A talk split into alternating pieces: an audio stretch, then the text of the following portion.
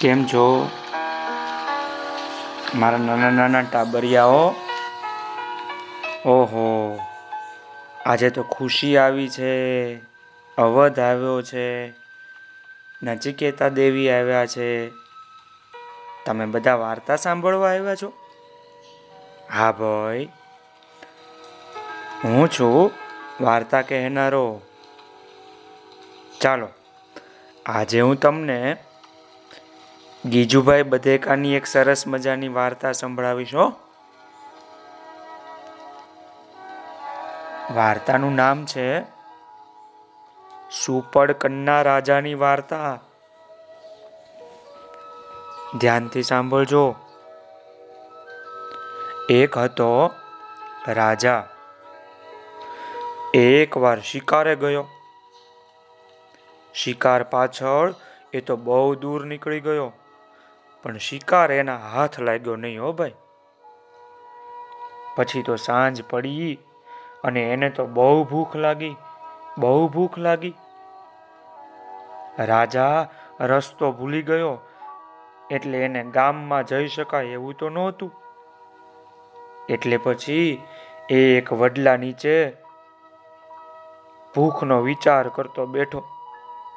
એને તો બહુ ભૂખ લાગી હતી. એટલામાં વડલા ઉપર એણે એક ચકી ને એક ચકો જોયા. રાજાને તો બહુ ભૂખ લાગી હતી હો.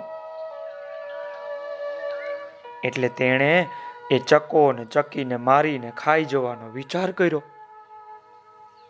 ચકલાઓ તો બિચારા માળામાં શાંતિથી બેઠા હતા.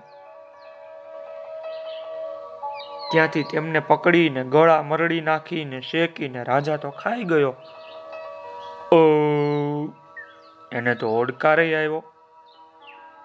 રાજાને તો આથી મોટું પાપ લાગ્યું, હો પણ. અને એ પાપને કારણે તરત જ, અરે, તરત રાજાના કાન સુપડા જેવા થઈ ગયા, મોટા મોટા. રાજા તો વિચારમાં પડ્યો કે હવે તે કરવું શું? એ તો રાત્રે છાનો માનો રાજમહેલમાં પેસી ગયો અને એના પ્રધાનને બોલાવી અને બધી વાત કહી. શું કીધું? પ્રધાનને એણે કીધું, જાઓ પ્રધાનજી, તમે કોઈને આ વાત કહેશો નહીં અને કોઈને અહીં સાતમે માળે આવવાય દેશો નહીં. પ્રધાન કે, ઠીક ત્યારે. પ્રધાને તો કોઈને વાત કહી નહીં હો. એટલામાં રાજાને હજામત કરાવવાનો દિવસ આવ્યો. દાઢી કરાવવાનો દિવસ આવ્યો. એટલે રાજાએ કહ્યું, માત્ર હજામને આવવા દેજો ઉપર, દાઢી કરવા વાળાને માત્ર હજામ એકલો જ સાતમે મારા પહોંચ્યો. હજામ તો રાજાના સુપડા જેવા કાન જોઈને વિચારમાં પડી ગયો. રાજા કે, એલા ધનિયા જો કોઈને મારા કાનની વાત કરી છે, તો ગાણીએ ગાલીને તેલ કાઢીશ તારું. જીવ તો નહીં જવા દઉં. સમજો? હજામ તો બિચારો હાથ જોડીને કે, હો બાપુ, હું તે કાંઈ કોઈને કહું? હું તો કોઈને કાંઈ ન કહું. ધનિયો તો રોજ આવે ને જાય, પાછો આવે ને પાછો જાય, રાજાની દાઢી કરી જાય. પણ કોઈને વાત કરવાનો વિચારે કરે ખરો હો પાછો. પછી તો એ એક દિવસ જંગલમાં જવા ગયો. એના વાત તો પેટમાં રહે નહીં. ઉછાળા માર્યા કરે અને મોઢેથી નીકળું નીકળું થાય. છેવટે એ દાઢી કરવાવાળા હજામે છે ને, જંગલમાં એક લાકડું પડ્યું હતું ને, એને કાનમાં વાત કીધી. શું કીધું? રાજા સુપર કન્નો, રાજા સુપર કન્નો. લાકડું તો આ વાત સાંભળી ગયું. એટલે એ બોલવા લાગ્યું, રાજા સુપર કન્નો, રાજા સુપર કન્નો. ત્યાં તો એક દિવસ જંગલમાં એ લાકડાની પાસે સુથાર આવ્યો. સુથારે લાકડાને આમ બોલતું જોઈ અને એ તે વિચારમાં પડ્યો.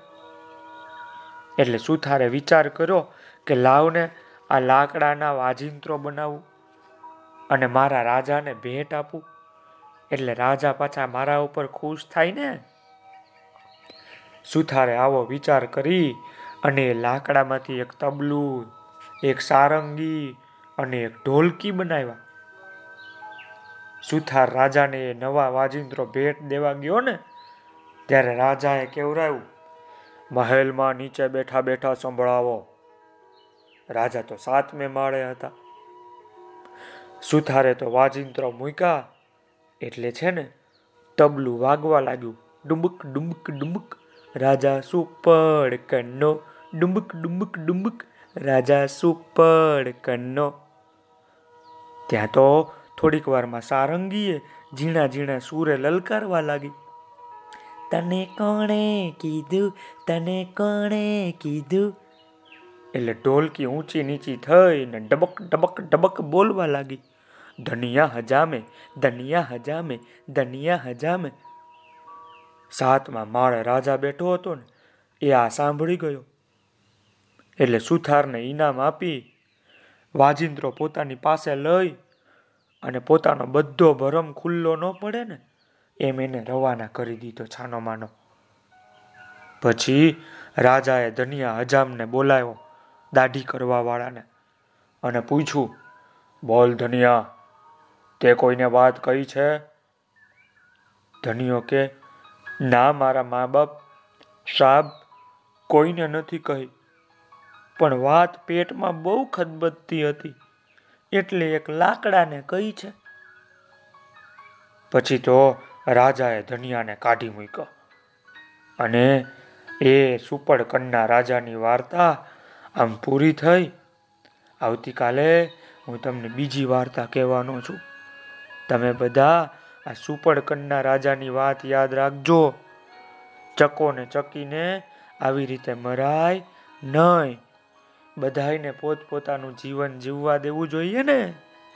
ચાલો, તો આવજો. કાલે બીજી વાર્તા.